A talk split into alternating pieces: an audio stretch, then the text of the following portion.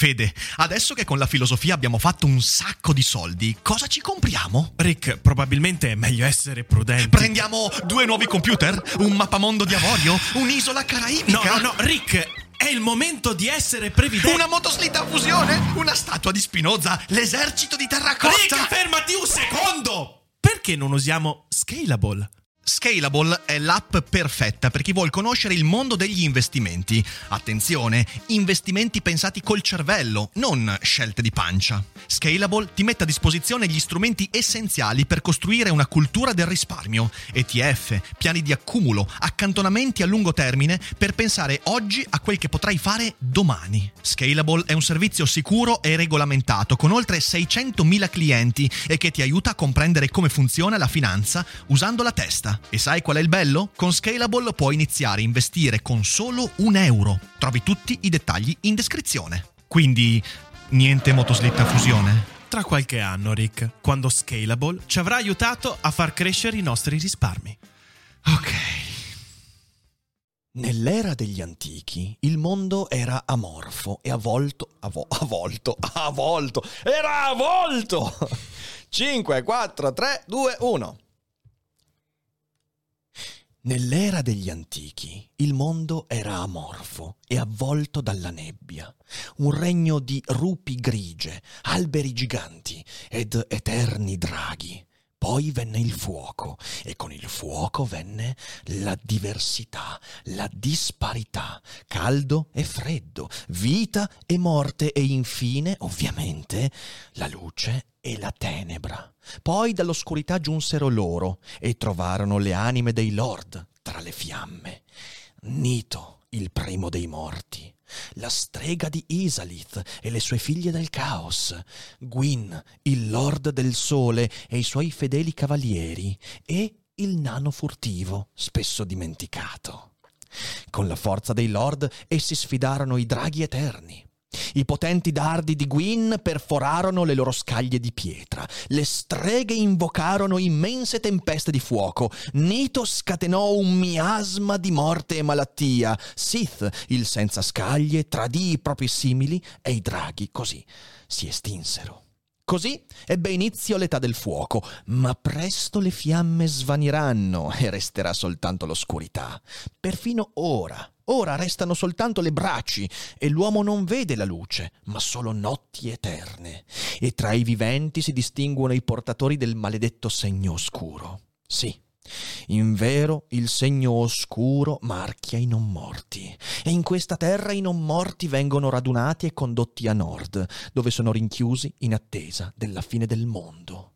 Questo è il tuo destino. Il destino di questo special cogito dedicato a un grande capolavoro della letteratura videoludica contemporanea, ovvero Dark Souls di Hidetaka Miyazaki, sviscerato come sempre dopo la sigla. Daily Cogito, il podcast per tutti e per nessuno. Puoi amarlo, puoi odiarlo, ma non puoi ignorarlo.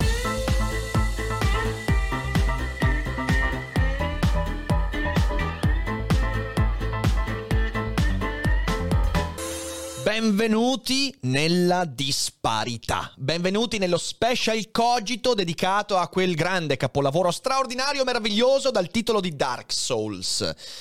Dark Souls eh, è un videogioco e qualcuno subito dirà videogiochi, insomma, ma, ma, ma, ma le opere di Hidetaka Miyazaki, questo visionario pazzo, assolutamente fuori di testa ma geniale, ci ricorda che il linguaggio videomediale, anche ludico, può ambire ad essere una grande narrazione. Perché quando ci approcciamo a Dark Souls e alla saga dei Souls, eh, quelli prodotti quindi da From Software, questa casa di produzione eh, di Hidetaka Miyazaki, quindi si citano Demon Souls, la trilogia di Dark Souls, Bloodborne, Sekiro e il venturo Elden Ring, che sto aspettando con una qual certa trepidazione, beh, siamo di fronte a un'opera che non si limita all'intrattenimento. E mi verrebbe da dire che quelli ancora convinti convinti che il mezzo videoludico non possa ambire ad essere definito un'opera narrativa di livello artistico, beh, sono persone sprovvedute perché negli ultimi anni sono emersi dei videogiochi che veramente riescono ad avere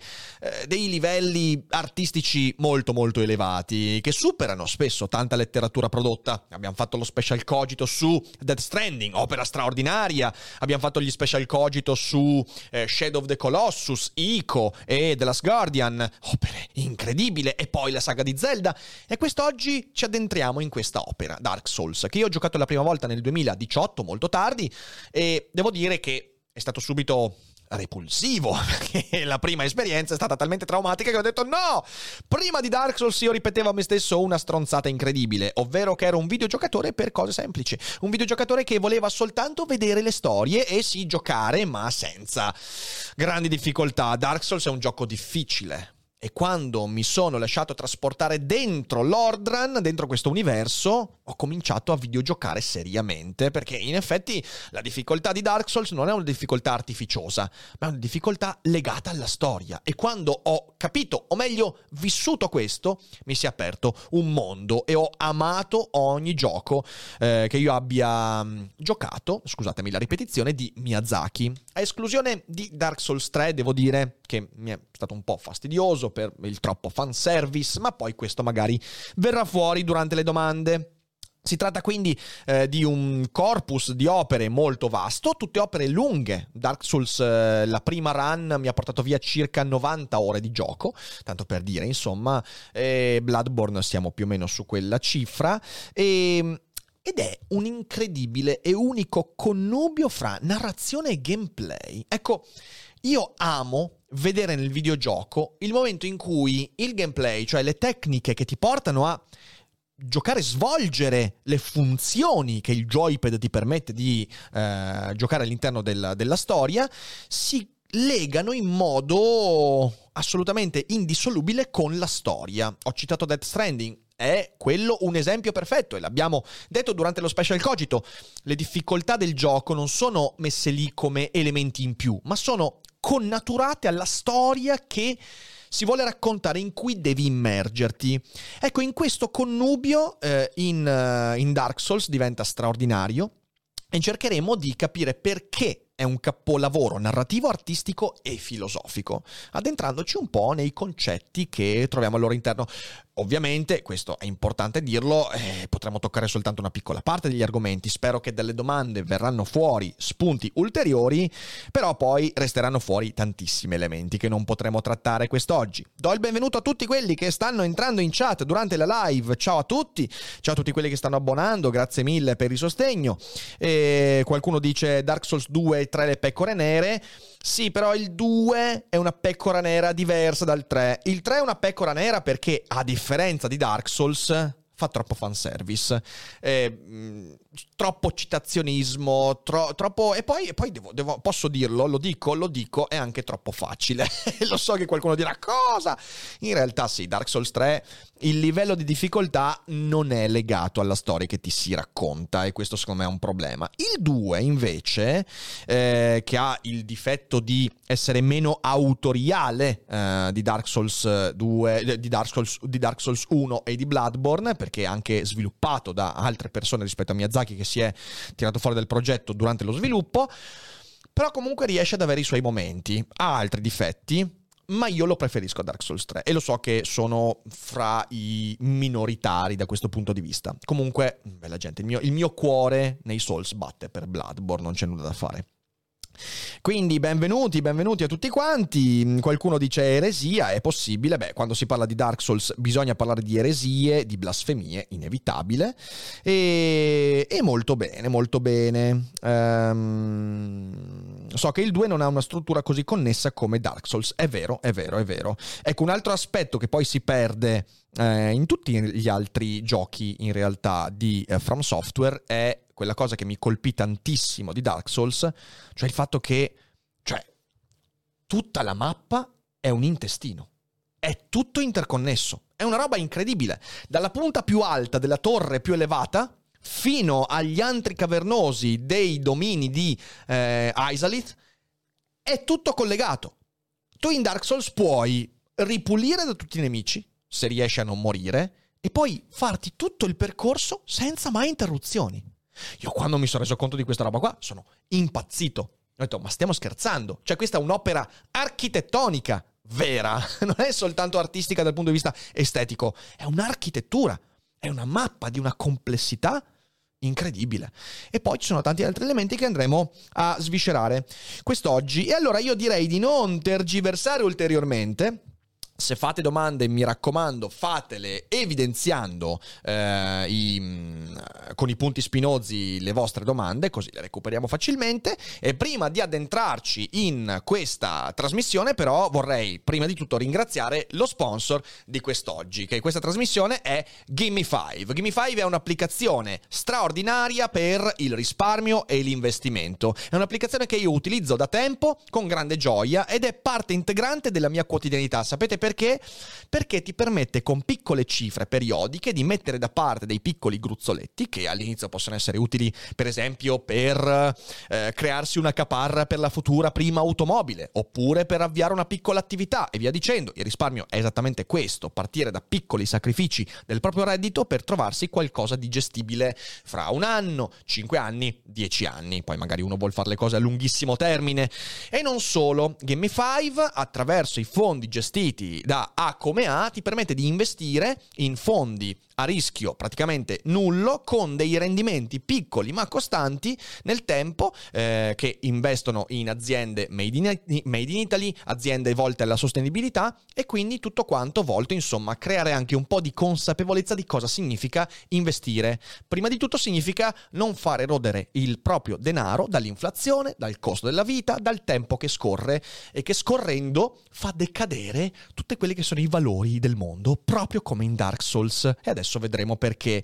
Grazie a Gimme5, grazie ad A come A per, sos- per sostenere la nostra trasmissione e se guardate in descrizione o in chat trovate il link per accedere all'applicazione di Gimme5 con un welcome bonus di 5 euro. Sono 5 euro regalati veramente, eh, quindi non c'è nessun motivo per non andare a provare. Con quei 5 euro uno può cominciare a esplorare l'applicazione, che è una cosa davvero davvero interessante. Quindi date un'occhiata e se inizierete a utilizzarla e diventerà la vostra quotidianità, sono certo che non ve ne pentirete. Grazie di nuovo a Gimme5, grazie a chi utilizzerà il link e torniamo adesso alla nostra trasmissione su Dark Souls.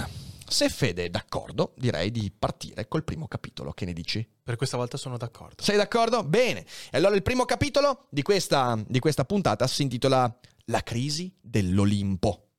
E datemi un secondo. E direi di partire.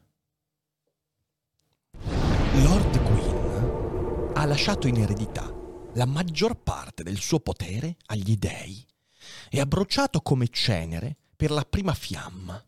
Ma anche così l'anima di Lord Gwyn è davvero una cosa potente. Lord Gwyn, il personaggio principale, il protagonista di Dark Souls, sotto molti punti di vista, il re dei re, qualcuno potrebbe dire, oppure la vittima delle vittime, secondo altri. Lord Gwyn è il mistero incarnato di Dark Souls, perché il suo potere nel corso della storia diventa sempre di più un potere subito e non esercitato.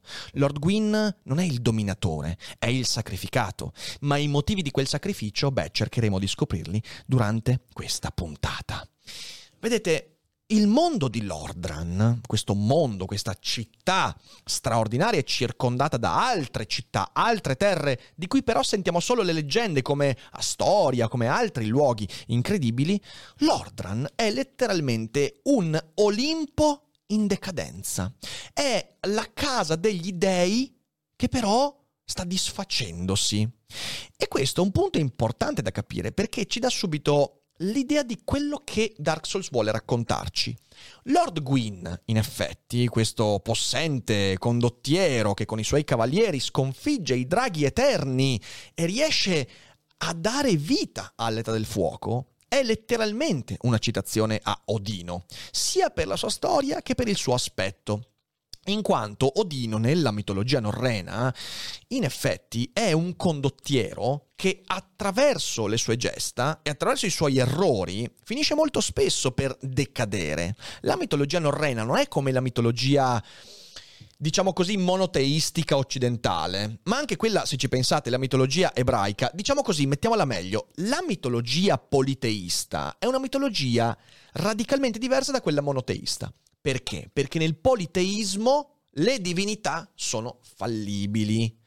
E in mezzo a queste divinità ci sono anche altri elementi che in Dark Souls si richiamano perfettamente a quella mitologia norrena, per esempio gli Arch Trees, cioè questi alberi giganti che sono alberi ma sembrano anche rocce, non sono vivi, in quanto gli alberi giganti esistevano prima dell'arrivo del fuoco. E la stessa cosa vale per i draghi eterni, gli Eternal Dragons, che Gwyn sconfiggerà attraverso il tradimento di Sith, il senza scaglie, anche quei dragoni in realtà non sono draghi fatti di carne ed ossa, perché la carne e le ossa, che sono soggette al decadimento, possono esistere soltanto nell'era del fuoco, e poi vedremo questo cosa significa. Quindi sono dragoni che sono fatti di roccia, eh, di, di cose corazzate. Ecco, tutto questo ha a che fare proprio con l'immagine che Miyazaki vuole trasmetterci di questo Olimpo. Gli dei quindi Gwyn e tutte le altre figure semidivine, che poi cercheremo di capire anche che tipo di divinità è questa, fanno di tutto per conservarsi. Ovviamente il tentativo di autoconservazione è una cosa che non è contemplata in una mitologia monoteista. Il dio biblico non ha bisogno di autoconservarsi, perché non è mai sotto la minaccia di qualcuno. Persino quando vive la minaccia delle minacce, cioè per esempio il dissidio con Satana, che ci viene raccontato per esempio da Milton nel Paradiso Perduto, non è mai veramente in pericolo Dio. Anche quando manda, se vogliamo proprio prendere la mitologia eh, più vicina a noi, anche quando manda il suo figlio, che è divino, sulla terra, deve farsi carne Gesù per decadere, cioè per morire. Ma lo spirito non può mai corrompersi. In Lordran questa cosa non è vera. Gli dei sono soggetti al decadimento. E questo è un punto interessante perché tutta la poetica di Miyazaki racconta una complessa relazione fra divinità, semidivinità e umanità. Una complessa relazione in cui non c'è una gerarchia che dall'alto va verso il basso in modo come dire, diretto. Non ci sono dei creatori che creano. Per quanto poi gli dei di Dark Souls siano dei creatori, come vedremo, però non è una creazione univoca, perché gli dei sono messi sotto la minaccia dell'umanità. Di nuovo, nella mitologia monoteista occidentale, l'uomo non può mai minacciare Dio. Al massimo Dio può rompersi le balle e dire vabbè, uomo, ciao, ci vediamo. E di solito lo spazza via. ok, diluvio, cavallette, peste, bubonica e addio. In questo caso invece l'umanità riesce ad avere il potere di minacciare la posizione degli dei e questo rende tutto molto più complicato. E in effetti non è un caso che questa storia ricordi da vicino la mitologia tolkieniana. Pensate soltanto a quello che accade nel Silmarillion, quando i Valar, che sono nella loro Valinor, si trovano minacciati letteralmente non solo da Melkor, quindi Morgoth, da un Goliath che distrugge gli alberi eh, della vita, ma anche dagli esseri umani che da Numenor prendono e minacciano Valinor, si mettono in testa di invadere Valinor. Poi lasciamo perdere che effettivamente gli dei prendono, sconquassano il mondo e ciao ciao Numenor. Ma il punto è che gli dei sono spaventati. Gli dei si spaventano. Gli dei non se l'aspettano che le loro creature, anche quelle più basse, gli uomini, mica gli elfi, gli uomini riescano a metterli sotto scacco. E durante il Silmarillion molte volte capita che gli dei vengano sorpresi dai comportamenti delle loro creature, cosa che, di nuovo, in un ambito monoteistico non può avvenire perché Dio è onnisciente, sa tutto.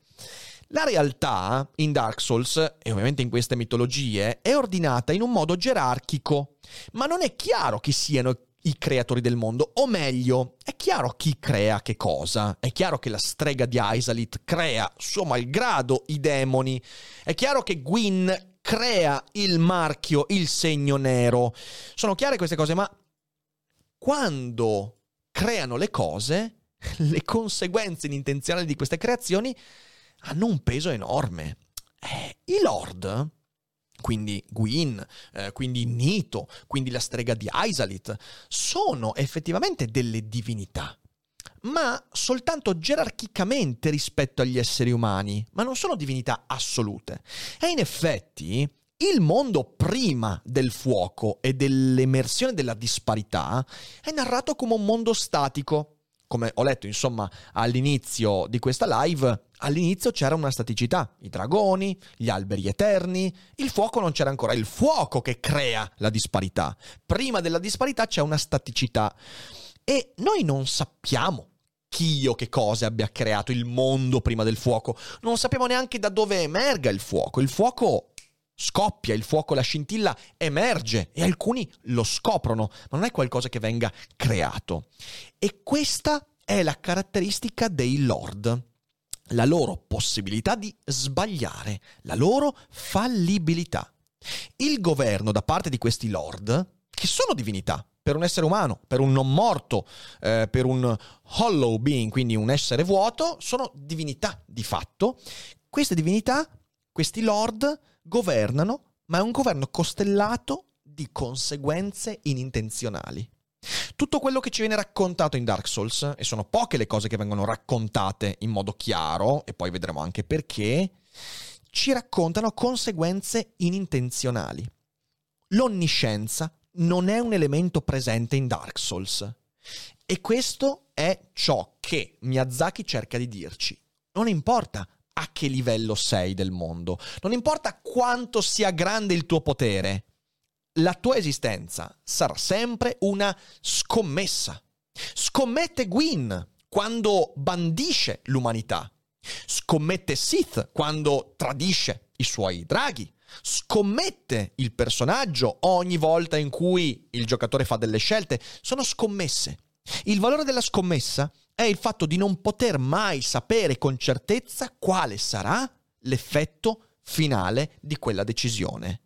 E quando questo accade per un essere umano siamo a posto, ma quando accade con gli dei, allora si crea un problema, perché significa che la disparità che il fuoco produce è il vero dominatore del mondo. Oggi Voice ti consiglia... Ciao, sono Zoe Epifani se cerchi il podcast perfetto per motivarti e fare il tuo glow up nel 2024, And Now What è proprio quello che fa per te. Lo trovi su tutte le piattaforme di podcast. Ci vediamo lì. E qui non può non venirci in mente Eraclito, visto che abbiamo fatto la monografica un paio di settimane fa. Recuperatevi la dannazione. Eraclito quando dice Polemos, di ogni cosa è padre e ogni elemento comanda. Perché cos'è la disparità se non il polemos? Attenzione, il polemos non inteso solo come il conflitto materiale, guerresco. Anche, ovviamente, si traduce in quel modo. La guerra fra Lord Gwyn e i draghi è un polemos, ma il polemos vero e primordiale è quello che non permette alla staticità di resistere fino in fondo. Il fuoco nasce perché nasce. Non c'è nessuno che crea il fuoco perché oltre gli dei, oltre i draghi, oltre gli alberi eterni, oltre la staticità, oltre qualcuno potrebbe dire l'entropia a cui tutto tende in- invariabilmente, c'è la disparità, che è un elemento della realtà che domina ogni cosa. E se quella disparità è reale, se quella disparità domina veramente tutto, allora anche gli dei più potenti che stanno al di sotto, che sono un effetto di quella disparità, dovranno scommettere. E così gli dei di Tolkien, i Valar, scommettono. Quando c'è la guerra fra gli elfi, fra Feanor e i suoi fratelli, si schierano. È quello che accade anche nell'Olimpo omerico. Gli dei si schierano. Si schierano perché non sanno effettivamente chi avrà la meglio. Una cosa interessante in Omero è che sono degli esseri umani a volte a sapere meglio degli dei cosa avverrà, le Cassandre. Ma la disparità guida tutti alla necessità della scommessa.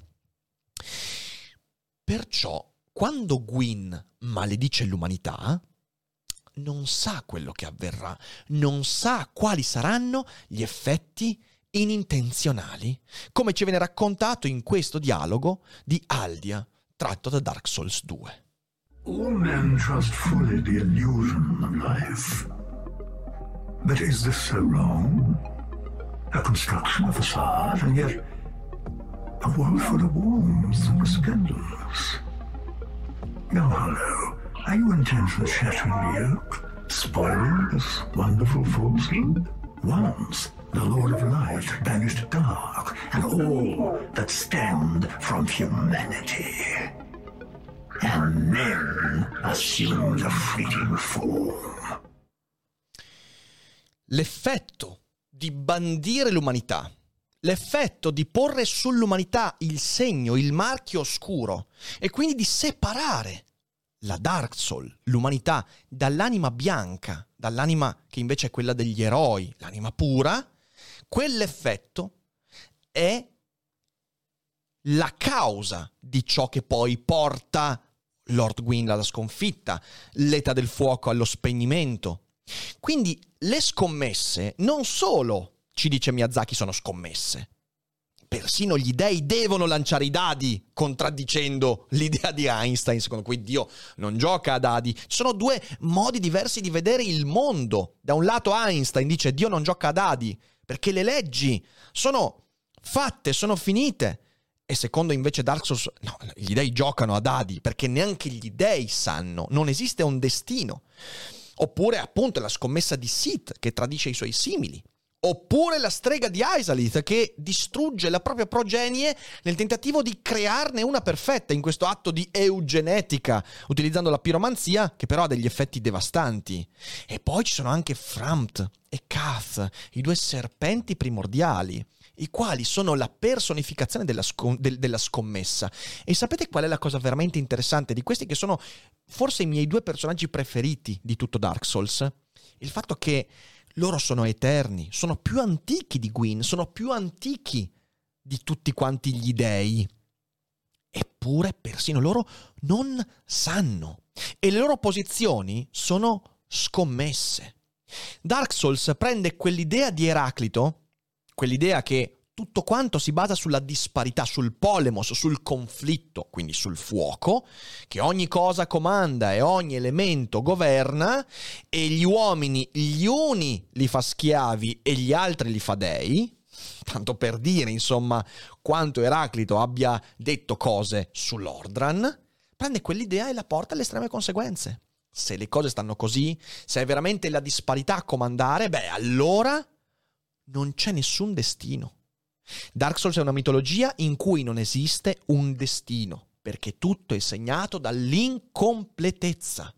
La disparità è l'incapacità di incastrare i diversi elementi del mondo per darne un'immagine definitiva. E quando persino gli dei non hanno i pezzi del puzzle per vedere l'intera figura, e allora non possiamo che avere un mondo dominato dal caos della disparità. Perciò, insomma, è, questa è un po' la mitologia, la cosmogonia, mi verrebbe da dire, di Dark Souls. Un Olimpo in crisi, degli dei in crisi profonda. E sentiamo se ci sono delle domande, se, se, se la chat sta partecipando. Sì, sta partecipando e come. Bene, bene, bene. Allora sentiamo, sentiamo. C'è Riccardo Sandri che dice: Non credi che la scrittura di Dark Souls sia limitata? Non sarebbe stato meglio se avesse avuto una vera e propria sceneggiatura, così quasi eh, solo un'ambientazione e contesto da esplorare? Nel secondo capitolo ti spiego perché no, non era meglio così. Eh, invece la- la- la- il puzzle rotto di Dark Souls è una scelta ben consapevole e che io amo moltissimo. Ma secondo capitolo ne parliamo. Poi c'è Riccardo Sandri Sempre lui? che dice: Esatto, credi che i serpenti primordiali, che sembrano sapere tutto il contrario e controllare la storia dietro le quinte, siano una rappresentazione di pseudo-antisemitismo? Perché a quanto pare dice che anche il loro design ricorda vagamente certe caricature sugli ebrei. Bah, questo mi sembra. Mi sembra sinceramente una speculazione. Allora, che ci sia, che, che dietro Frampt e, e Kath ci sia l'idea di qualcuno che muove i fili e che de- delle marionette, sicuramente. Sulla fisionomia dei due serpenti, boh, cioè, non ti- vedendolo e avendoci giocato tante volte, non mi è parso minimamente. Quindi mi sembra una speculazione priva di fondamento. Queste erano le domande segnate. Molto bene, molto bene. E, qualcuno dice: Ma allora sono l'unico rincoglionito che non ha finito Dark Souls? Vabbè, ma non è, non è assolutamente, mm, non è assolutamente un, un problema. eh. Cioè, anzi, ti dico di più. è comprensibile non finire Dark Souls perché non è un gioco per tutti, però ti consiglio magari di vedere qualcuno che ci ha giocato fino in fondo perché è un gioco che anche visto è molto molto bello. Quindi ti direi così. Ehm, in realtà, Rick, se si considera il giapponese un puzzle ricco e completo, no, completo non direi proprio. Io mi sono visto i video che eh, parlano della, de, della lingua originale, non è affatto completo. Ci sono degli elementi in più che conosco, non ho voluto inserire in questo video perché sennò diventava troppo complesso, però è tutt'altro, com- è tutt'altro che completo il puzzle. Ci sono delle citazioni che forse sono un po' più chiare in giapponese, questo sicuramente. Ecco. Eh, partirei con il secondo capitolo, che si intitola Il regno dell'incompiuto. E quindi parliamo proprio di quell'elemento lì. E se siete pronti, io direi di partire con la solita lettura e il solito video. Senza dire una parola, un misterioso cavaliere lasciò un cadavere nella cella e questi aveva addosso una chiave. Chi era quel cavaliere? Qual era il suo obiettivo? Anche senza risposte, bisogna comunque proseguire. Dark Souls si apre in un modo criptico, ermetico, già suggerendoci il tono di tutta la narrazione. Noi ci troviamo nella cella, nell'asilo dei non morti, e questa cella è chiusa, e noi non sappiamo chi siamo, ci siamo risvegliati in questo antro buio e a un certo punto cade un cadavere. E il cadavere è una fiammella bianca. E la fiammella bianca è un oggetto. E l'oggetto è una chiave. E quella chiave porta questa iscrizione. Anche senza risposte bisogna comunque proseguire. Quello che ci viene detto con la prima frase presentata da Dark Souls è già un elemento centrale. Dark Souls è un puzzle in cui i pezzi mancanti sono molti di più rispetto a quelli presenti, a quelli manifesti. In Dark Souls l'autore ha un lavoro che in realtà è il lavoro dell'autore, il lavoro di togliere. Perché quando un autore crea una storia, di fronte a sé ha infinite possibilità. Pensate soltanto a, non so, 1984 di George Orwell, ci abbiamo fatto la monografica, recuperatela. In 1984 Orwell immagina una storia che poteva essere di 900 pagine, di 1500 pagine, quanto poteva raccontare del passato di, Win- di Winston Smith, del passato di O'Brien, eh, del paese dell'Oceania o del paese ovviamente dell'Eurasia, quanto poteva dire, quanto poteva aggiungere, quanto aveva nella testa da raccontare, tantissimo. Eppure decide di togliere toglie, toglie, toglie e viene fuori il romanzo. Una cosa di cui non ci rendiamo conto è che quando un autore crea una storia, il suo vero lavoro è quello di chiedersi cosa non mettere nella storia. Perché le storie sono elementi che possono connettersi a milioni di altre storie. E il vero lavoro dell'autore è eliminare, segnare i confini di una storia. Ovviamente in Dark Souls il tolto è mal tolto, perché Dark Souls ci dà continuamente una montagna di piccoli pezzettini, di piccoli indizi, di frasi, di citazioni, di frammenti. E per quanto saremo attenti a ricostruire quei frammenti, per quanto saremo attenti a raccogliere tutti i pezzi del puzzle, ciò che mancherà sarà sempre molto più vasto rispetto a ciò che avremo trovato. Questo è il motivo per cui moltissimi sono spinti a dire che Dark Souls è un videogioco senza trama. Non è così. Non è vero, è che è una trama estremamente rarefatta, ma si vede. La trama c'è, anzi, è ciò che mi ha catturato di Dark Souls. Certamente, la prima cosa che vedi su Dark Souls è il gameplay. È il sistema di combattimento che è straordinariamente interessante. Ricordiamo che una delle grandi forze dei giochi di From Software è il fatto di riuscire a creare combinazioni di combattimenti con le diverse armi ciò che disse Miyazaki di Bloodborne e che si può dire tranquillamente di Dark Souls è che in realtà è un game design legato alle armi. È un po' di nuovo, mi spiace, ma eh, io quando uh, parlo di Dark Souls mi viene in mente eh, Tolkien. È come quando Tolkien in quella lettera dice al suo amico che gli domanda: Ma perché hai scritto Il Signore degli Anelli? Cioè un'opera complessa, e lui risponde: Perché non è che volessi dare una lingua a dei popoli inventati. No, volevo dare dei popoli a una lingua che mi era inventato. Allo stesso modo Dark Souls, se volessimo parafrasare questa, questa citazione, potremmo dire che si è voluto dare una storia a delle armi. Perché è tutto legato alle armi Dark Souls Bloodborne, è tutto legato ai movimenti che le armi permettono, alle combinazioni, alle parate, all'affondo, alle stilettate, a tutto quello che è poi l'abilità che il giocatore sviluppa in Dark Souls. È un mondo che viene costruito per dare un posto a quelle armi. E questa è una cosa interessante. Quindi, dicevo, la prima cosa che colpisce in Dark Souls è il gameplay, che è unico, che non si trova in nessun altro gioco e che infatti sarà imitato moltissimo, replicato in mille modi. Modi mi sembra più o meno imperfetti rispetto a quello che Dark Souls dà tutt'altro che un gioco perfetto Dark Souls. Ricordiamo insomma che anche quando fai la parata in realtà le spade penetrano, quindi c'è un macello nei, nei poligoni che si penetra. Ma vabbè, è un altro discorso questo che in realtà nutre anche la bellezza e il fascino di questo gioco. Quindi tu vedi il gameplay, la trama comincia ad arrivare a tratti, rarefatta, e incontri personaggi quali tutti hanno frasi enigmatiche, tutti sembrano Eraclito l'Oscuro, sembrano darti enigmi più che risposte. Piano piano però quegli enigmi sviluppano una sensazione e la sensazione è che ci sia molto di più rispetto a quello che ti viene mostrato ed è quella sensazione che sviluppa la curiosità, la curiosità di, andrà, di andare a vedere ogni antro, di andare a leggere ogni oggetto.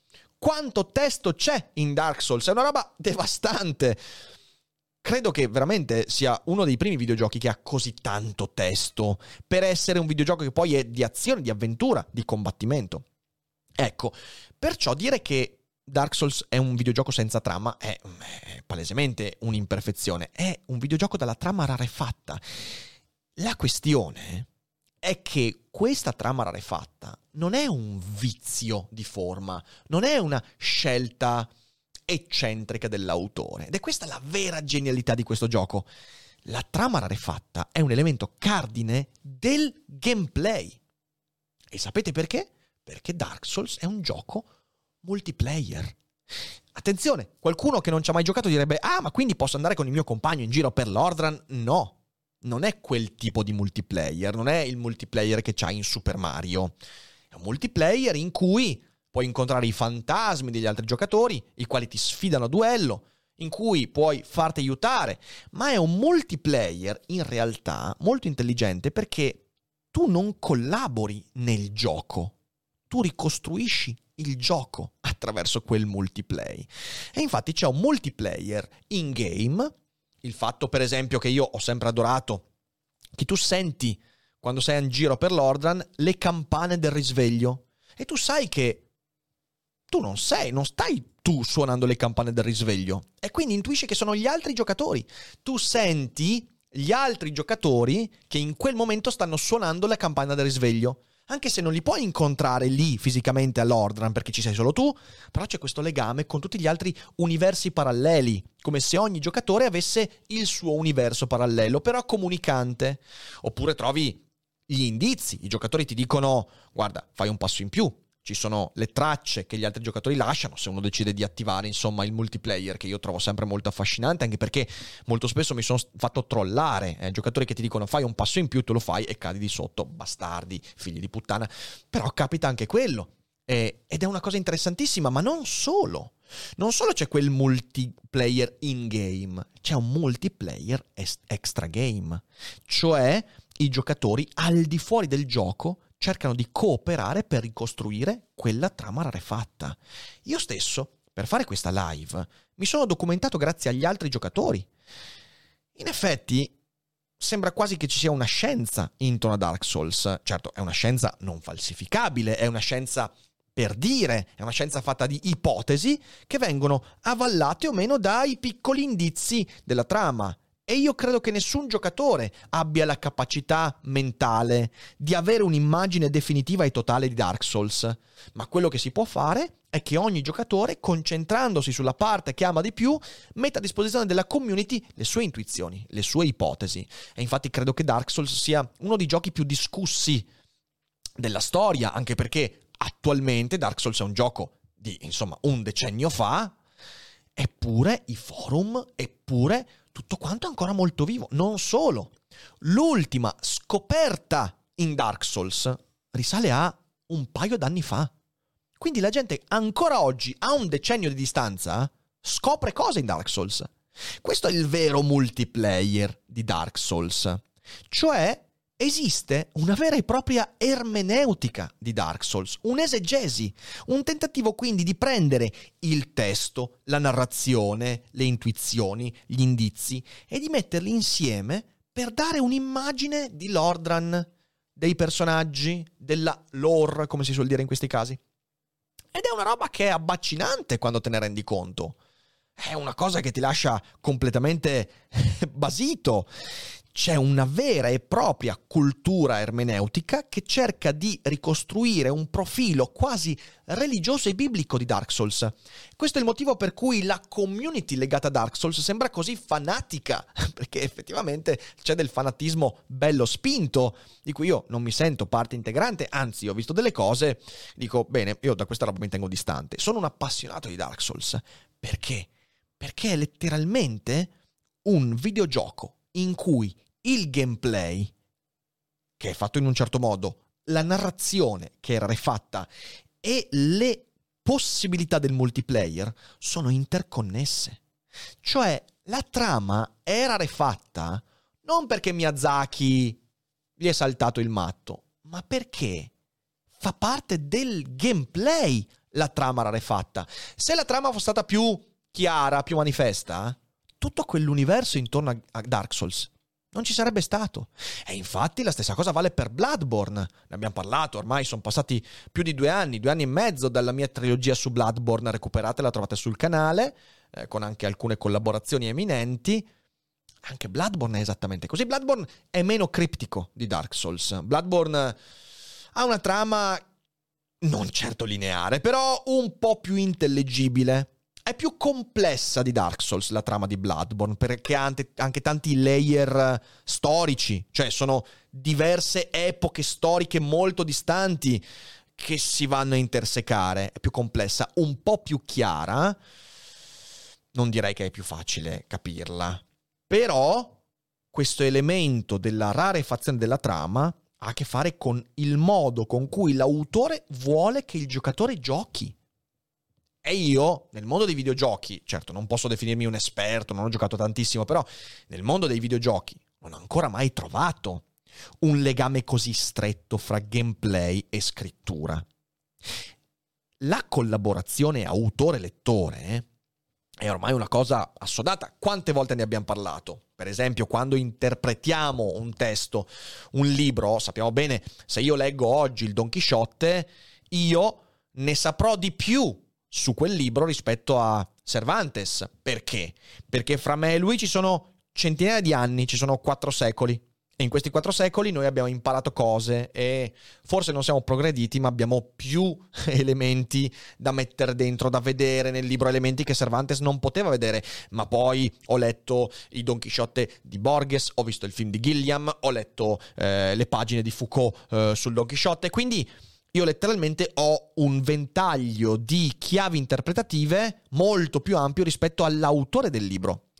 E questa è la collaborazione che esiste fra il lettore e l'autore. Questo avviene anche nei fumetti, pensate soltanto ai fumetti in bianco e nero. Quando vediamo fumetti in bianco e nero, la nostra mente, perché è fatta così, deve riempire i vuoti, colora con l'immaginazione quando Lovecraft scrive i suoi grandi eh, romanzi e ti, so, ti descrive Cthulhu, te lo descrive in modo molto sfumato e la tua mente deve farsi un'immagine di Cthulhu, anche se l'autore non ti dà tutti gli elementi. La nostra mente collabora con l'autore. E questa cosa, insomma, ha a che fare con l'interpretazione, in cui lo sbilanciamento rispetto a ciò che il lettore vede è più pesante rispetto a ciò che l'autore voleva metterci nell'interpretazione del, nell'interpretazione del, testo, a meno che uno non sia uno storico di quell'autore, vale di più quello che io voglio vederci nel testo. E questo poi porta ovviamente anche ai fraintendimenti. Però, ecco, il punto veramente importante è questo, che il, la collaborazione fra autore e lettore, fra autore in questo caso è fruitore, giocatore, che nel videogioco forse prende degli aspetti ancora più forti, beh, in Dark Souls diventa preponderante. Io devo metterci il mio, devo vederci, perché devo vederci quello che voglio vederci, non per un mio egotismo, ma perché l'autore ha rifatto la trama e io sono costretto a ricostruirla, con i mezzi che ho, con gli strumenti che ho. Da questo punto di vista, Dark Souls è una replica della nostra esistenza. Perché questo processo che io ho appena definito, che ho appena descritto, noi lo facciamo continuamente nella nostra vita. Noi viviamo esperienze, intanto esperienze che hanno a che fare con la descrizione della chiave di prima. Anche senza sapere nulla devi comunque procedere. Non importa quanto poco al sicuro ti senti, quanto fuori luogo ti senti, quanto a disagio, a disagio ti senti. Nel mondo devi mettere il naso, devi fare un passo in più e ne pagherai le conseguenze. E le conseguenze sono anche quelle dell'ignoranza, dell'impreparazione. Pagherai le conseguenze della tua impreparazione, ma dovrai fare delle scommesse. Ed ecco allora quello che fa Lord Gwyn oppure Sith. Devi fare delle scommesse, devi scommettere che quando farai il tuo passo, quello sarà il risultato. E imparerai dalle scommesse perse. E quello succederà perché il mondo è incompiuto. O meglio, l'immagine che tu hai del mondo è necessariamente incompiuta, incompleta, frammentata. Perciò Dark Souls quest- prende questa via, questa decisione, quella della trama rarefatta, anche perché vuole dirci qualcosa di noi. La vera difficoltà di Dark Souls è questo, che solo l'esperienza ti dirà come agire. Ma attenzione, questo non significa che sia un gioco di trial and error, perché è un gioco molto intelligente. Ci sono dei, gio- dei giochi in cui tutto va- vale la regola del trial and error. Tu fai una cosa, non ci riesci, ci riprovi, ci riprovi, ci riprovi. E qualcuno potrebbe dire, vabbè, Dark Souls è esattamente così.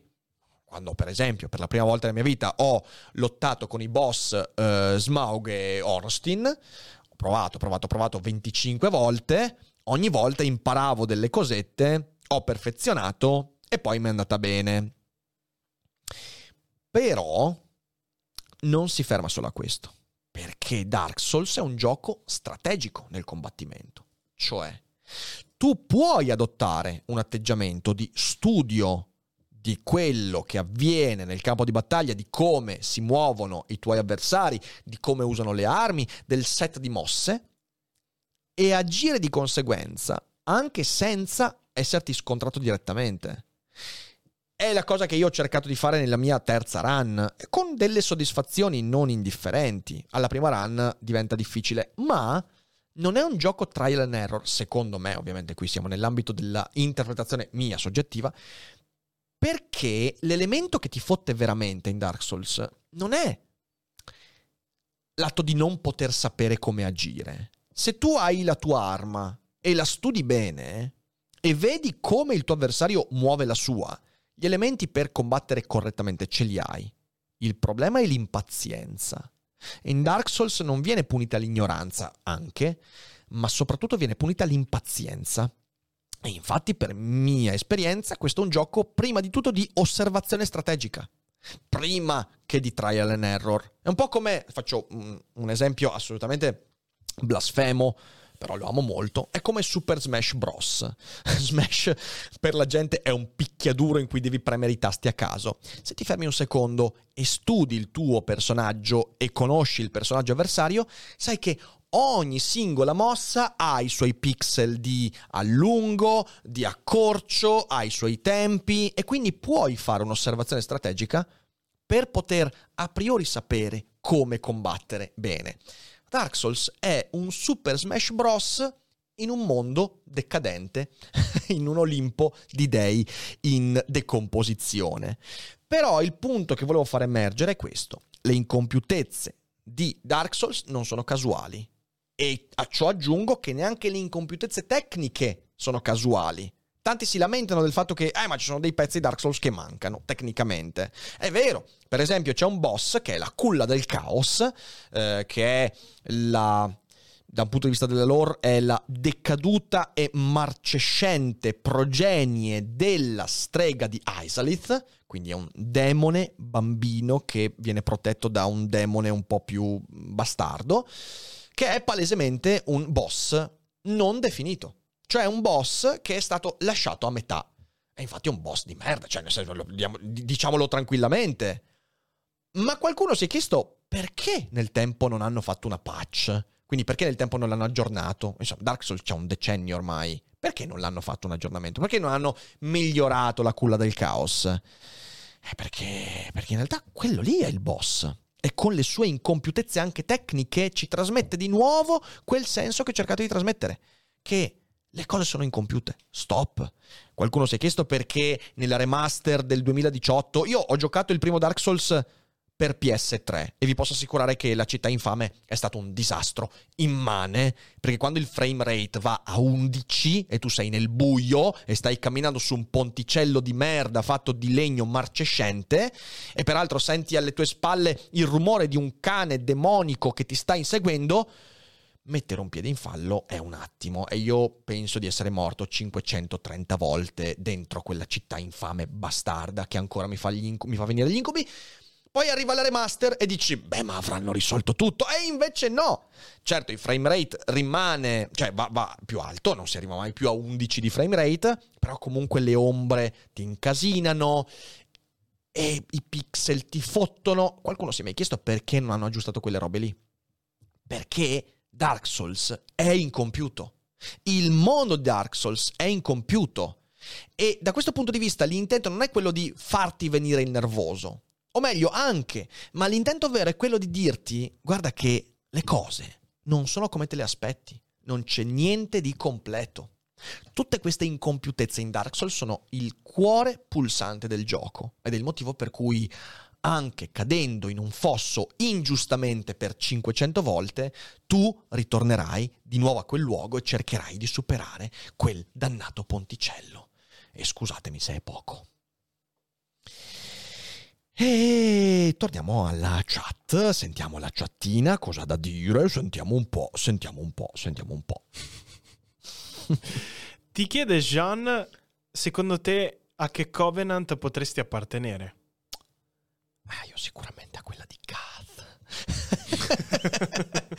il più figlio di puttana di tutti, no? Già, la, la, la, il patto di Kath, cos'è il patto eh, com'è che si chiama il patto di Cat? Non mi ricordo, però è sempre quello che ho, mm, eh, che ho preferito. Come si scrive Cat? Ehm, esatto, Chaotic Evil. Esatto, eccomi qua. Eh, Chaotic Evil. Esatto. Dark Wraith. Bravo, bravo, The Roxys. Eh, io, io Kath lo adoro. Eh, infatti, poi c'è anche, c'è anche un, un, dialogo di, di Kath che dopo vi, eh, vi, dico. Quale zona ti ha dato più difficoltà, Rick? Sicuramente la città infame. Sicuramente. Ah, eh, però, però, però, però, anche, anche il DLC. Eh, devo dire che una delle cose che mi ha fatto bestemmiare di più in, in Dark Souls è Artorias per quanto sia un boss bellissimo. Eh, Bracikovski mi chiede i boss preferiti di Dark Souls. Allora, sapevo che qualcuno mi avrebbe fatto questa domanda. Allora, intanto grazie a Elisa, grazie a Christos, grazie, grazie, grazie a, a, Loregro, grazie a Salitore, grazie mille a tutti, siete tantissimi, grazie per gli abbonamenti, grazie mille per il sostegno. Eh, allora, dicevamo, boss preferiti. Intanto bisogna capire preferiti in che senso, perché ci sono due modi per um, valutare i boss preferiti. Una è la lore e uno invece è il gameplay. Dal punto di vista del gameplay io non posso non dire che il mio boss preferito è la coppia Smog e Ornstein è divertente combattere con quei due stronzi. Ed è divertente anche perché, perché se qualcuno non lo sa, eh, questi sono i due guardiani rimasti ad Anorlondo, ok? Sono lì che, che, che, fanno la guardia. Eh, grazie Marcus per aver regalato l'abbonamento. E mh, mm, fanno la guardia e a un certo punto tu arrivi e li trovi. Allora, Smog è un ciccione incredibile, elettrizzato, ok? E poi c'è Ornstein che invece ha questa armatura di drago con questa asta bellissima. Il design di questi due è stupendo. Smog col martellone e tu li combatti insieme, ok? E uno è velocissimo e schizza via come uno stronzo, sembra Speedy Gonzales, ma eh, ammazza draghi. Sì. E poi c'è Smog che invece è pesantone, ti schiaccia col culo, col martellone e insomma è una bella accoppiata. E la prima volta che li ho affrontati, veramente li ho fatti per 35 volte. Alla terza run, quella che ho fatto ultimamente, li ho battuti al primo colpo divertentissimi. Dal punto di vista del gameplay, secondo me non c'è paragone. Anche Gwyn è molto divertente. Eh. Poi alla fine della live vi racconto come ho ucciso Gwyn io la prima volta, perché è una cosa di cui ancora mi vanto molto. Quindi state con me fino alla fine della live perché riderete. Dal punto di vista della lore, invece, Eh, sono indeciso. Sith è spettacolare. Il drago eterno che diventa amico di Gwyn tradisce i propri draghi, quindi i propri fratelli, perché è attirato dalla sperimentazione nella scienza dei cristalli. Ragazzi, è una lore, quella di Sith è una lore devastante. Devastante. Peraltro, Sith è letteralmente la metafora della tossicodipendenza. Cioè Sith diventa tossicodipendente dai cristalli. E non è un caso che siano i cristalli, che sia la crystal meth, diciamo così, a- ad essere l'elemento cardine, perché Sith è eh, l'intelligente, lo scienziato, perché lui è uno scienziato di fatto, che ha la, eh, la incredibile, no avete ragione, non è un drago eterno, però è un drago, ok? Eh, lui è uno scienziato, è un grande conoscitore, un cultore della materia, che si fa ossessionare da quella materia al punto di, da, da- da- farsi invadere eh, di quella materia. Infatti, tu quando arrivi poi nella grotta di cristallo, cioè, prendi paura e dici: Ma questo qua ha perso completamente la brocca. Quindi la lore di Sith è spettacolare, veramente.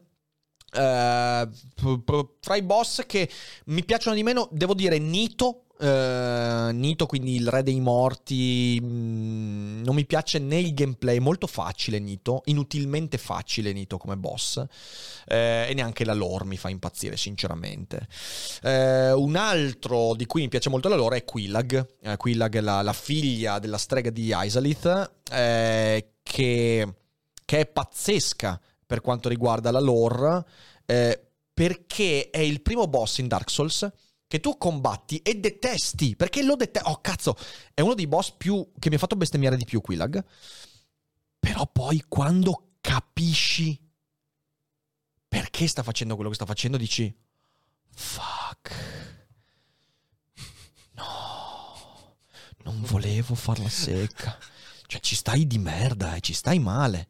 E un altro per la lore è Priscilla. Vabbè, ragazzi, Priscilla che è nel, nel quadro, nel, nel mondo dipinto di Ariamis. In realtà c'è, questa- c'è questo boss. Non me l'avevi ok? raccontato. Te l'ho raccontata, sì, sì, che lì ci stai, ci stai malissimo. Tu entri in questo mondo, eh, in questo mondo dipinto, alla cui fine c'è questo boss, Priscilla, che devo dire è divertente anche il gameplay perché mh, devi seguire le tracce, lei diventa invisibile, è interessante, interessante, non è, però è interessante. Una volta capito il trucchetto però è molto facile. Però quando tu arrivi è l'unico boss che in realtà potresti non attaccare. Lei ti guarda e ti dice, cazzo ci fai qua? Ascolta, vai via, salta di là e va tutto a posto. E tu stai lì e dici, ok, potrei non combatterla. Se tu continui e ti butti nel dirupo, esci dal dipinto e hai fatto il- il- hai finito, ok? Torni nel mondo poi ad Anorlondo. E se la combatti ovviamente devi andare fino in fondo. E quando la combatti ti lascia dei belli oggettini, eh, non c'è niente da fare. Però ti senti in colpa da morire. Perché in realtà anche lì capisci solo dopo Priscilla chi è. Non faccio nessuno spoiler, capisci dopo il fatto che potevi lasciarla perdere, che non ne valeva la pena. Ed è molto molto bella anche quella lore. Eh, mm, però poi devo dire che ogni boss si porta dietro il suo. Anche il, il fratello di Guinevere, come si chiama? Eh, quello che si trova nella, ne- nella catacomba di Anorlondo. eh, come si chiama? Mi sta sfuggendo il nome. Ehm, qualcuno mi aiuti in chat. Qualcuno. Gwendolyn, Gwendolyn, esatto, esatto. Gwendolyn è bellissimo. Ehm, peraltro maschio, che di fatto invece viene cresciuto come una femmina, Gwendolyn, Gwendolyn o Gwe- Ah, con Gwendolyn, Y, esatto, con, ok. con la Y. Anche quella ha una lore pazzesca.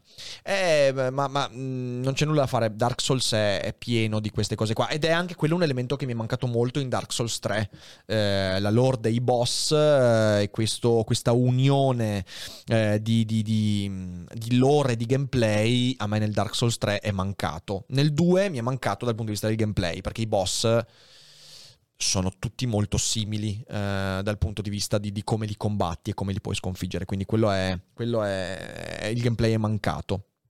E insomma, mh, così, questo è quello che, che- che penso io. Poi, ovviamente, è tutto molto soggettivo. C'è qualche altra domanda, Fede? C'era Bix eh, Read Alive che ti chiede che cosa ne pensi del nano furtivo. Secondo te dovrebbe vincere l'oscurità e l'era dell'uomo o vincolare la fiamma e rimanere nell'era del fuoco più che si può? Allora, questo è quello che dirò nell'ultimo capitolo della, della live, quindi resta con noi. Nano Furtivo è un figo, incredibile. Sai, io ti ho detto che eh, ogni volta che gioco cerco di entrare nel patto di Kath, quindi probabilmente qualcosina ce l'hai in mente. Eh, ok, allora direi che possiamo andare avanti, direi che possiamo andare avanti. Andiamo al terzo capitolo. E il terzo capitolo è un pantheon del fallimento. Allora, prendo la lettura, eccola qua, perfetto. E quindi iniziamo.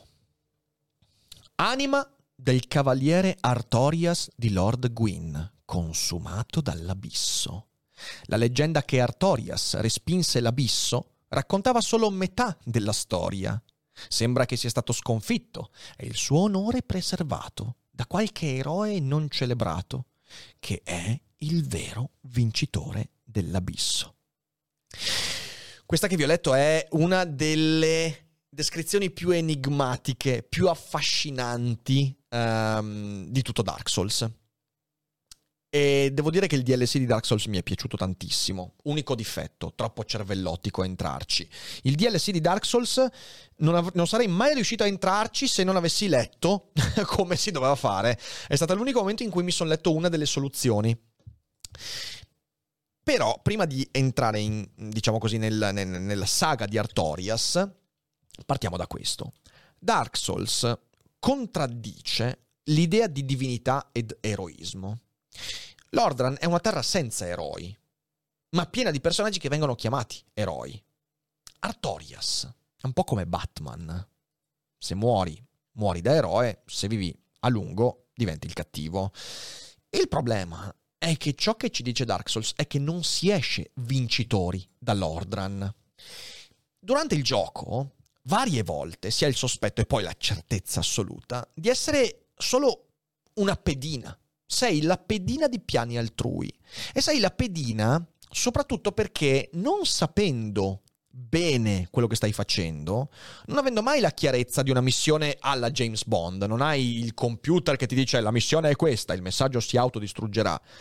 Non hai nessuno che ti dà una missione, hai una serie di indizi e sai che devi fare qualcosa, ma non sai bene che cosa fare, ti senti una, una pedina e sentendoti una pedina, mano a mano ti convinci che un dominatore esista, che il marionettista sia da qualche parte. Ti aspetti un mago di Oz, ti aspetti qualcuno. In realtà ti stai sbagliando. Non c'è nessun marionettista, non c'è nessun dominatore. E tutti gli eroi, così come tutti i malvagi di questa terra, brancolano nel buio esattamente come te.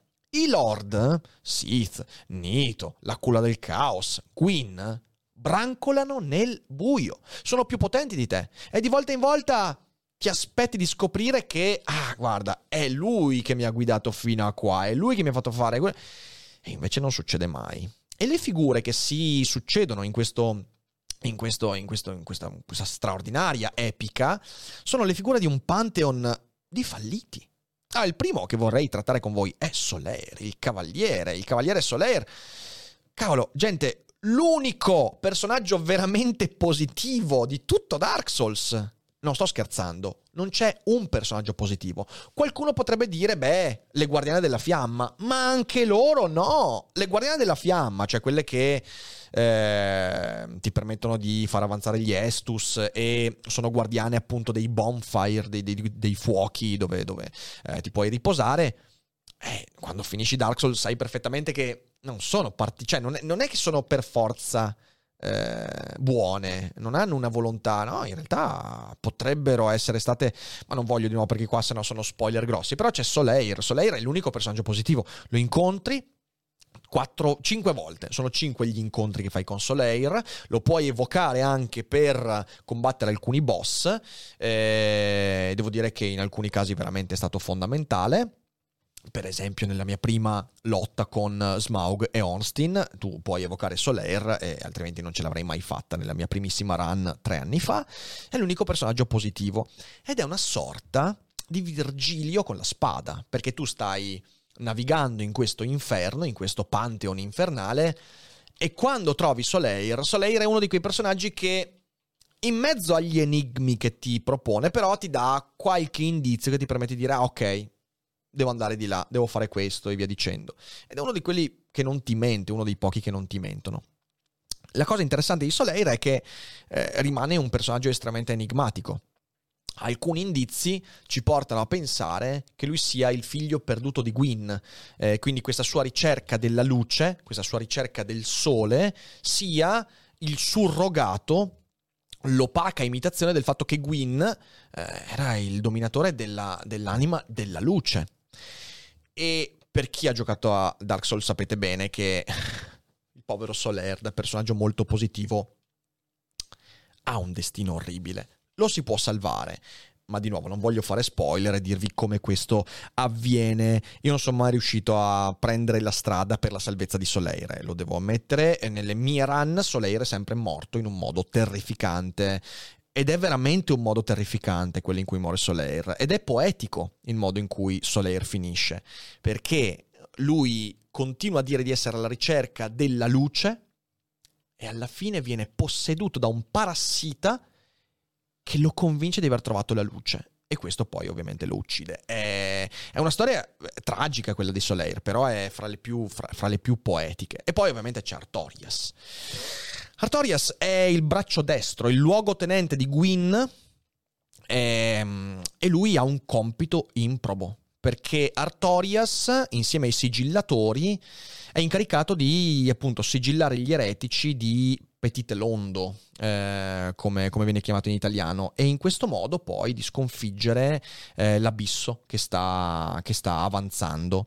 Quando va a Olassil per, uh, per fermare l'abisso, sappiamo che il suo destino è terribile e lui si trasforma in tutto quello che odia noi ci troviamo a combattere Artorias eh, nel DLC e ci accorgiamo che Artorias è diventato ciò che odiava. Non solo mentalmente, ma anche fisicamente. Il suo braccio che è danneggiato è stato contagiato dall'oscurità, dall'abisso. Che cos'è l'abisso? L'abisso è l'umanità. È l'umanità che, soggiogata dalla volontà di Gwyn, a un certo punto riesce a rompere le sue barriere e comincia a invadere ogni cosa. L'umanità in Dark Souls non è un valore puramente positivo. L'umanità è un valore che può essere positivo soltanto finché trova il suo campo di esistenza. Ma Gwyn fa il grande errore, la sua scommessa di rinchiudere l'umanità all'interno del, eh, del, del, circolo, del segno, della maledizione, perché ricordiamoci che Gwyn maledice l'umanità di fatto, eh, pauroso dell'arrivo del, de, del, del, re degli uomini, quindi del signore oscuro, e, e l'umanità comincia a invadere tutto. E Artorias si trova a dover arginare quell'abisso e in realtà a diventarne parte. Eh, anche quella di Artorias è una storia tragica e devo dire che la parte più bella, più bella di Artorias è quella di Sif. Eh, ora Sif è il lupo, l'amico lupo di Artorias e ci sono due possibilità con Sif e io ho sempre trovato questa cosa narrativamente spettacolare. Se tu vai a combattere Sif nel cimitero dove è sepolto Artorias. Prima di andare a sconfiggere, o meglio salvare Artorias nel DLC, Sif ti attaccherà e, e basta, tu uccidi Sif e questo ti permetterà di andare da Artorias. Se invece tu prima vai a salvare Artorias, quindi uccidendolo perché Artorias è posseduto da questo demone, se tu vai a salvare Artorias e poi incontri Sif, c'è questa scena spettacolare in cui Sif ti si avvicina, questo lupo gigante ti si avvicina, ti annusa, ti guarda ed è come se ti ringraziasse. Poi devi combatterlo comunque. Però è una scena bellissima quella. Quindi Artorias è comunque il, il, il, simbolo di un fallimento, di un fallimento incredibile. Poi un altro personaggio interessante è lo Trek eh, lo track, eh, eh, se dovete giocare Dark Souls stateci attenti perché lui è l'ingannatore, è il Mefistofele. È interessante perché lo track dimostra che i personaggi più intelligibili, quelli che usano, ah, escludendo Soleil, ma i personaggi che ti sembrano più chiari nella loro esposizione sono quelli che poi ti ingannano di più. E infatti, fra i personaggi meno enigmatici sono proprio Kath e Frampt, e Kath e Frampt ti fottono continuamente. Eh, lo track stessa cosa, quindi stateci attenti. E poi un altro personaggio, beh, un personaggio collettivo in questo caso sono la strega di Isalith e le sue figlie, eh, che attraverso i loro esperimenti producono la culla del caos.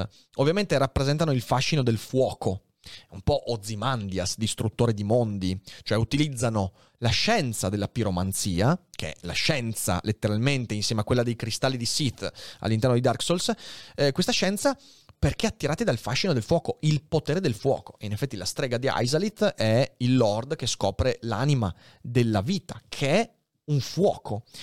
E quindi è l'immagine della scienza che tenta di dominare il caos e il fuoco. La piromanzia, e questo viene spiegato in moltissimi momenti in cui si trovano per esempio gli incantesimi di piromanzia, gli oggetti legati alla piromanzia, il fuoco, cioè il fuoco è un caos, è qualcosa di ribollente, la piromanzia è il tentativo di cui si convincono in molti, i piromanti, di poter imbrigliare l'energia del fuoco.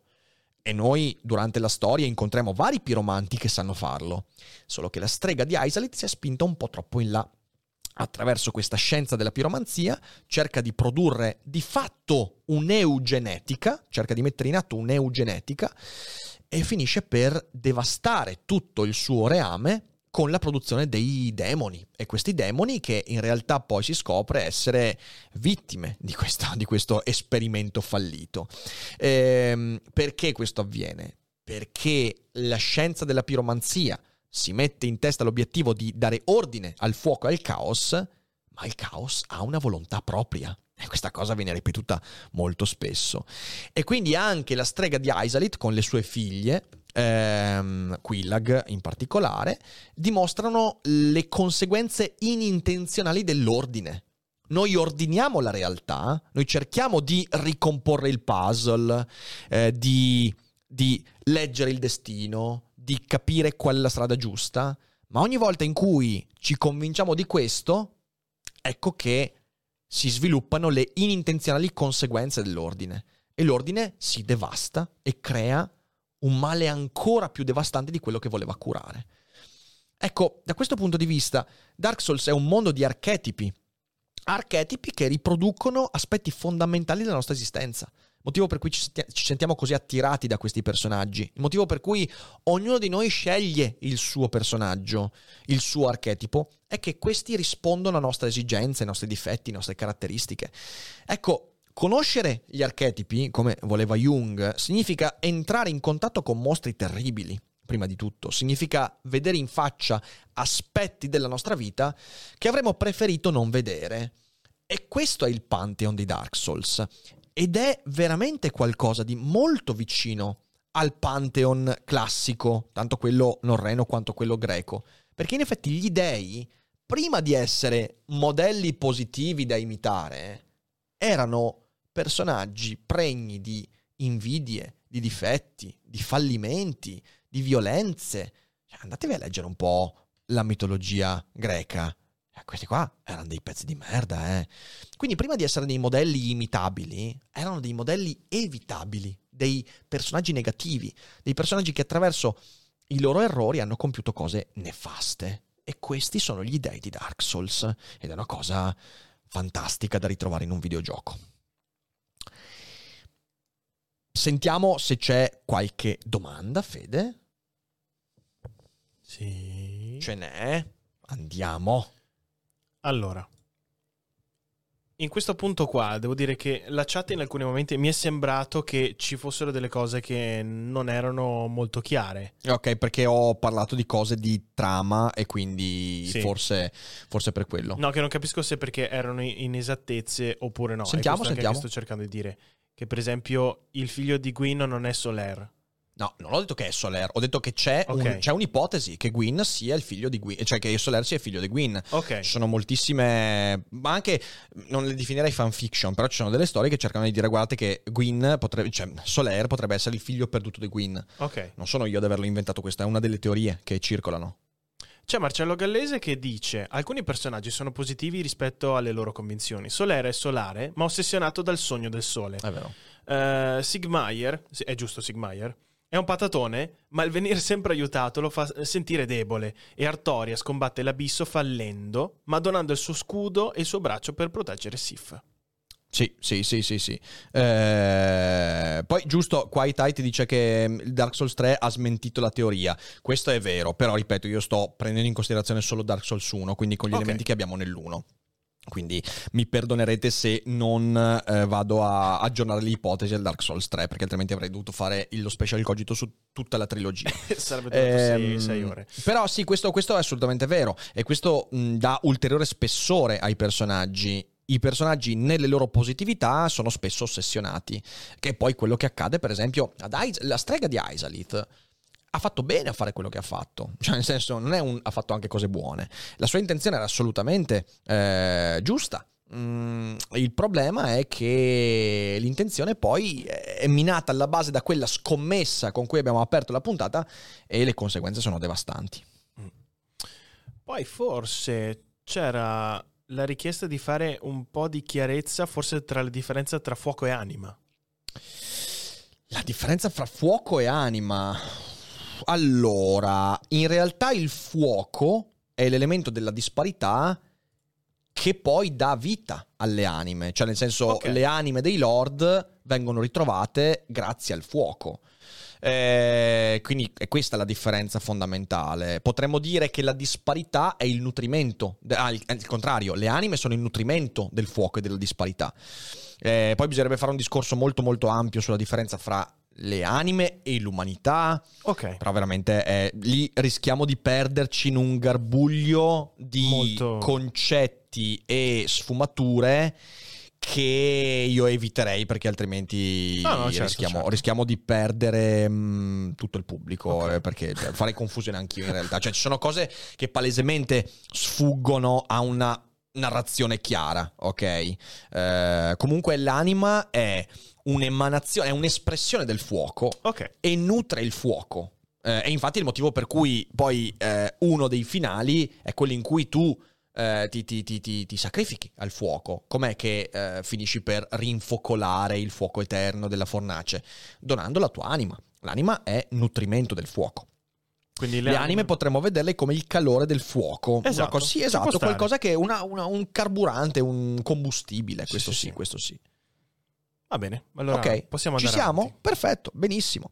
Allora andiamo all'ultimo capitolo, eh, che è quello che in realtà mm, mi interessa anche di più da un certo punto di vista, perché è quello a cui volevo arrivare. Cioè, per me è il senso reale di Dark Souls, che è l'unico finale etico di Dark Souls. Sapete, Dark Souls ha diversi finali e quando ci si trova di fronte a questi finali ci si chiede ok ma qual è quello giusto? è una tendenza che abbiamo di fronte a ogni videogioco che abbia finali alternativi. Anche con Bloodborne avviene. Qual è il finale giusto?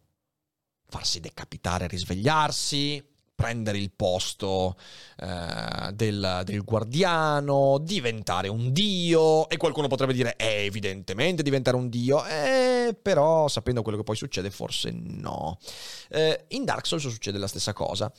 L'incompiutezza di Dark Souls, come abbiamo detto prima, dipende dal fatto che non esiste un destino.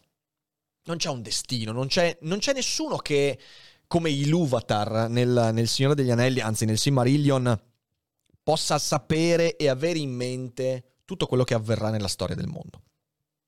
Almeno noi non abbiamo alcun contatto con un'eventuale entità che possa avere questa idea. Manco Miyazaki, nelle interviste che ci sono nel bellissimo artbook di Dark Souls, che purtroppo non ho qua ma ho a casa, eh, Miyazaki dice, io non, non ho idea di... cioè no- neanche lui ha in mente il puzzle completo.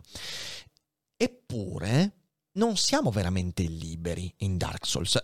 Se manca un destino, potremmo concludere dicendo, vabbè, allora...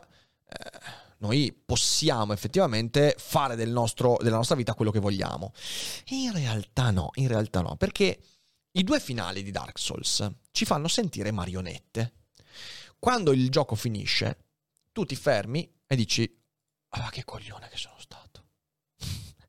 e quindi lo fai una volta. E per esempio, per me è successo questo, io ho fatto, eh, ho finito Dark Souls e la prima volta che l'ho finito ho riacceso il fuoco.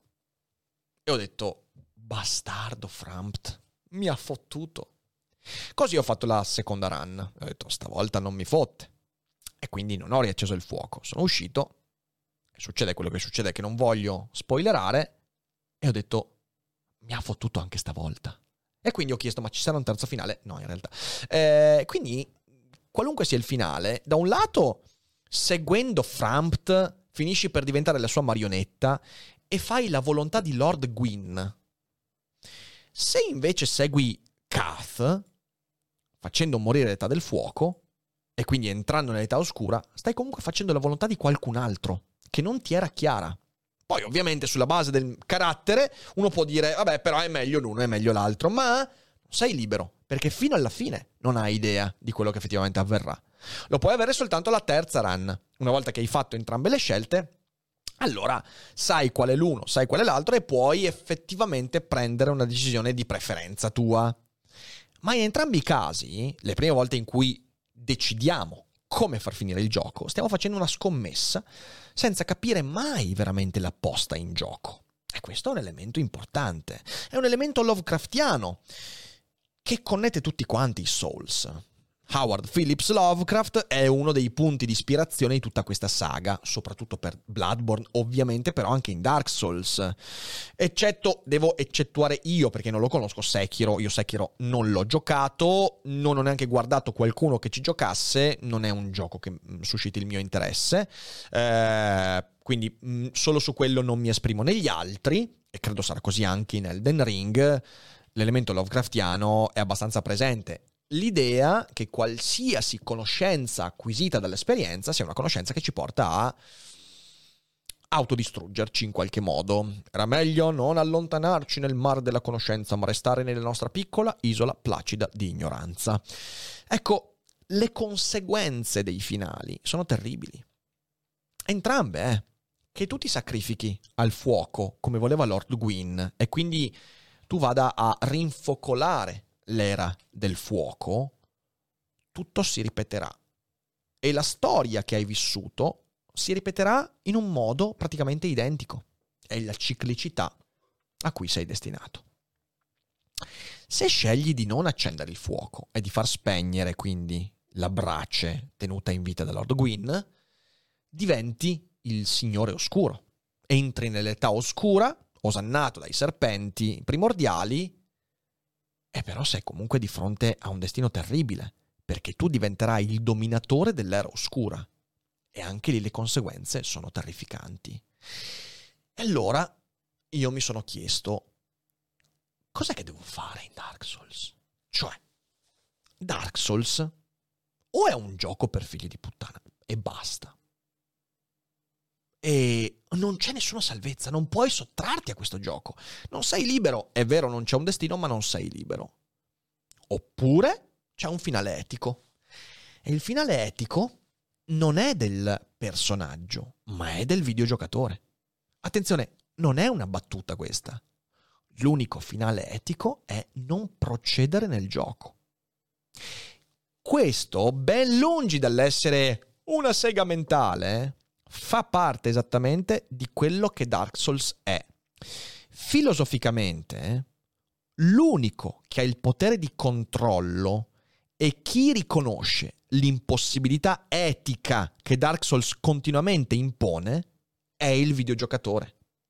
Quando ti rendi conto che qualsiasi strada prenderai finirà male, eh, hai una scelta ed è quella di lasciare il mondo statico. Attenzione, qui voglio essere preciso. La disparità produce sofferenza. Il fuoco, che si alimenta con le anime, produce sofferenza, dolore, produce maledizioni, produce guerre e conflitti. Il fuoco è alimentato dal giocatore stesso e l'unica giustizia sta nella staticità che precede il fuoco. Sta nel fatto di non alimentare più il fuoco. In ambo i casi tu alimenterai la disparità. Se rinvigorisci il fuoco, il fuoco aumenterà la disparità. Se cadi nell'oscurità e diventi il Signore, eserciterai un potere in quell'oscurità e quindi la disparità continuerà. L'unica strada etica è abbandonare il gioco. Diventare vuoti e abbandonare il gioco. Questo è un pensiero che mi è venuto in mente semplicemente perché il gioco ti dà continuamente la possibilità di farlo, in quella ciclicità, in quella ripetizione. Ma ogni volta in cui muori, tu senti la sfida. E la sfida nasce da quella disparità di cui il gioco ti racconta la storia.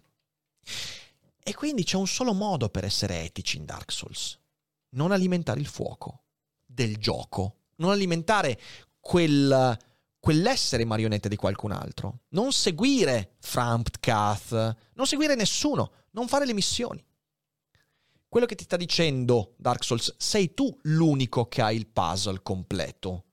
O almeno sufficientemente completo da sapere che in questo mondo non esiste alcuna giustizia.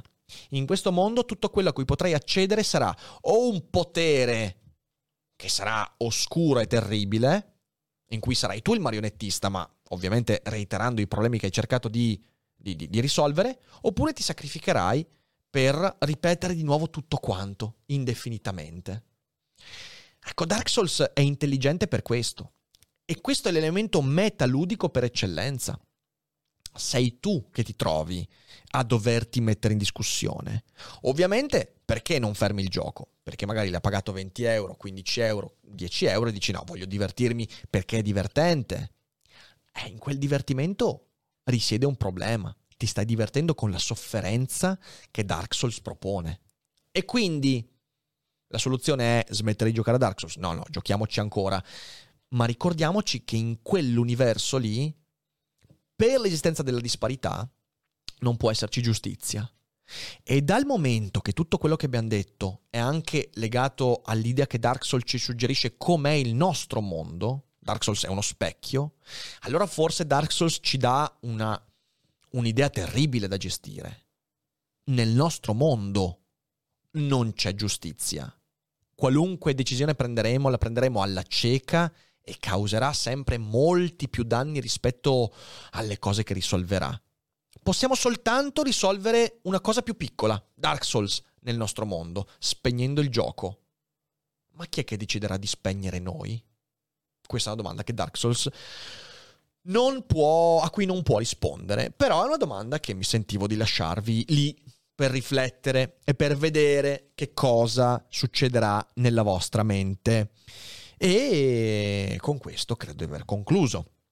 Spero ovviamente di aver messo insieme qualche ragionamento divertente e interessante, di cui tantissimi sono speculazioni pure, ovviamente le avete capito, però sono tentativi di, di, di, di mettere insieme qualche ragionamento e, e spero magari di aver convinto qualcuno che non si è mai avvicinato ai videogiochi ad avvicinarvi sì e divertirsi, divertirsi nel modo giusto. Eh, perché Dark Souls è veramente, veramente una roba bella da giocare. E basta.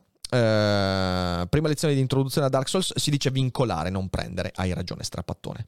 E, e, quindi ringrazio tutti quelli che sono stati in live con noi. Adesso leggiamo qualche domanda e poi andiamo a concludere questa live. Sentiamo Fede. C'era Kala che vuole fare una domanda strana, ma semi neofita.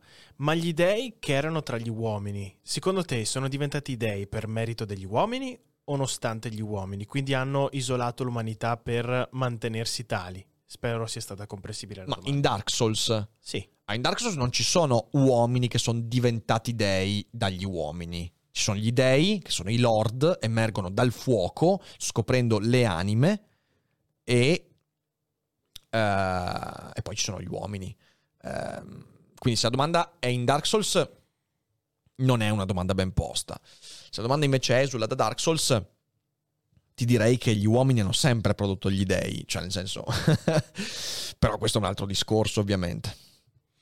E poi c'era una considerazione di Matteo, anzi domanda, eh, che dice: Pensi che un gioco come Dark Souls possa essere considerato un gioco da adulti o comunque da persone mature, alla luce di quanto detto finora? O che possa essere goduto appieno anche da un pubblico più giovane? Personalmente trovo che la sua complessità, se compresa, e non è scontato per un giovane videogiocatore di oggi, possa fornire un ottimo spunto di riflessione per una persona in crescita.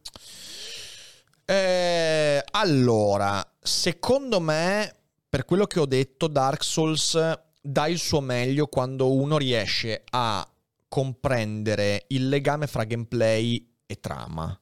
E per comprendere la trama di Dark Souls, 13 anni sono pochini, credo.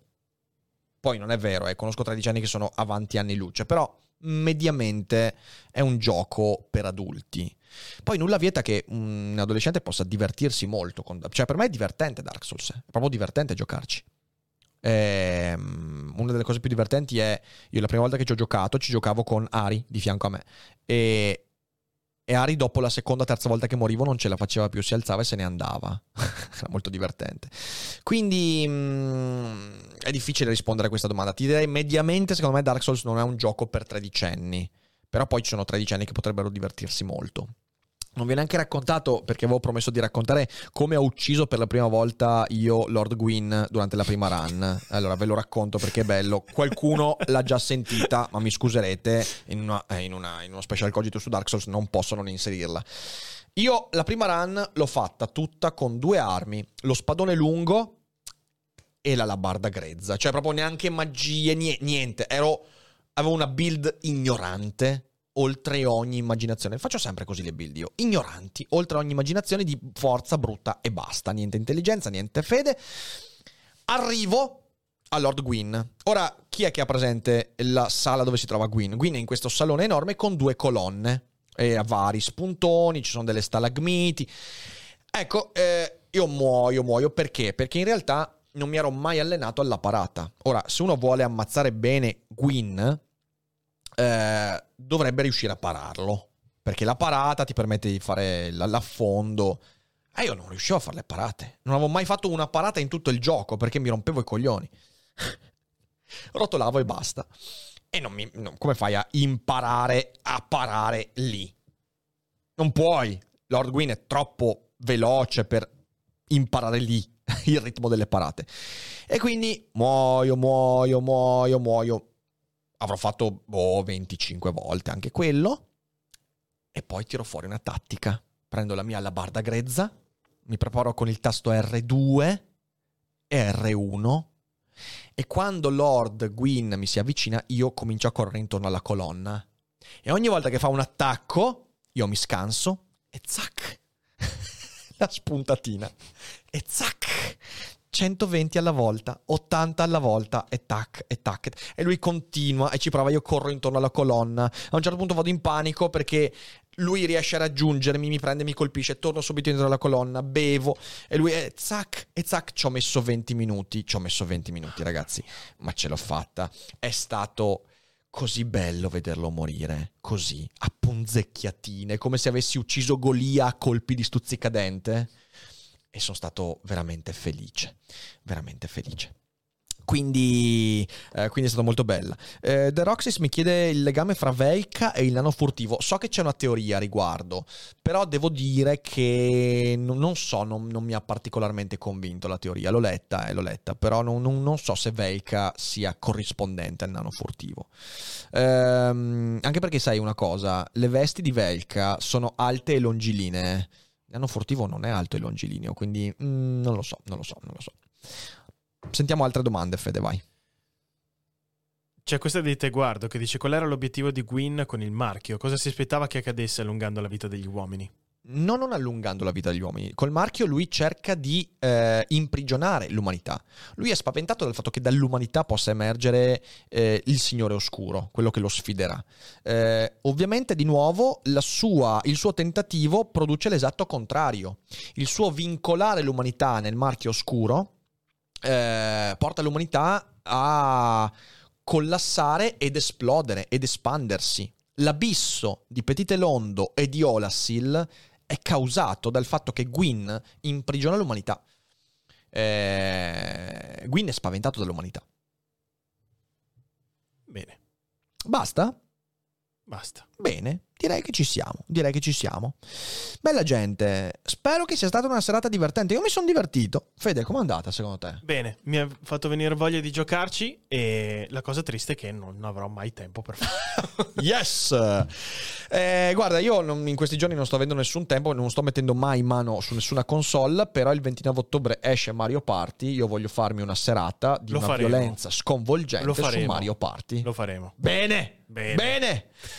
Signore e signori, domani alle 12 rassegnato stampa e poi alle 18 Dufere Boldrin da non perdere. Io vi ringrazio tanto per essere stati qui con noi. Facciamo un ride, facciamo un raidino e poi ci salutiamo.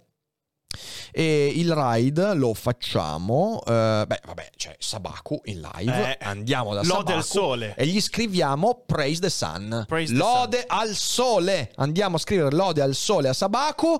E io vi ringrazio tanto per essere stati qui con me. Veramente è stata una serata piacevole. Spero che anche per voi sia stato così. E mi raccomando, quando siete di fronte al sole, state attenti perché vi bruciate male. E non dimenticate mai che non è tutto noia ciò che pensa. Ciao belli, ciao.